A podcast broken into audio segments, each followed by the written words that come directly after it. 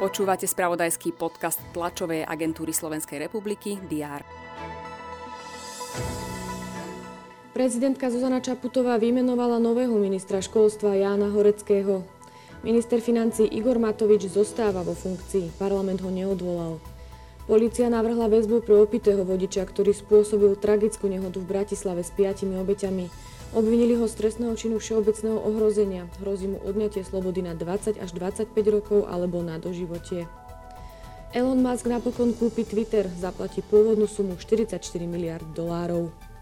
Nobelovú cenu za fyziku za rok 2022 získala trojica vedcov za kvantovú vedu.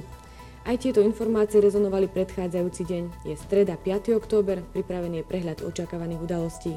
Poďme sa naň spolu pozrieť.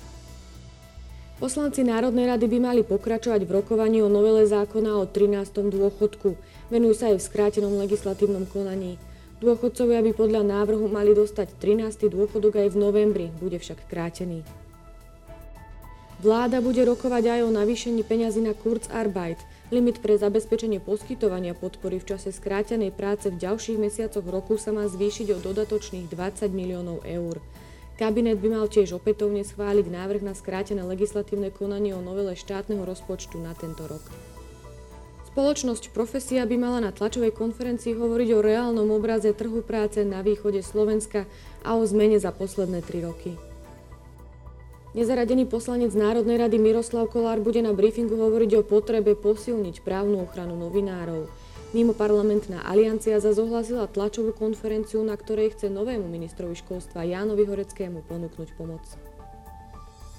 Španielsko očakáva začiatok procesu v kauze havárie rýchlo vlaku pri meste Santiago de Compostela. Tá si v roku 2013 vyžiadala 80 obetí a vyše 140 zranených. Koná sa nemecko-španielský summit, v rámci ktorého sa španielský premiér Pedro Sánchez stretne s nemeckým kancelárom Olafom Scholzom.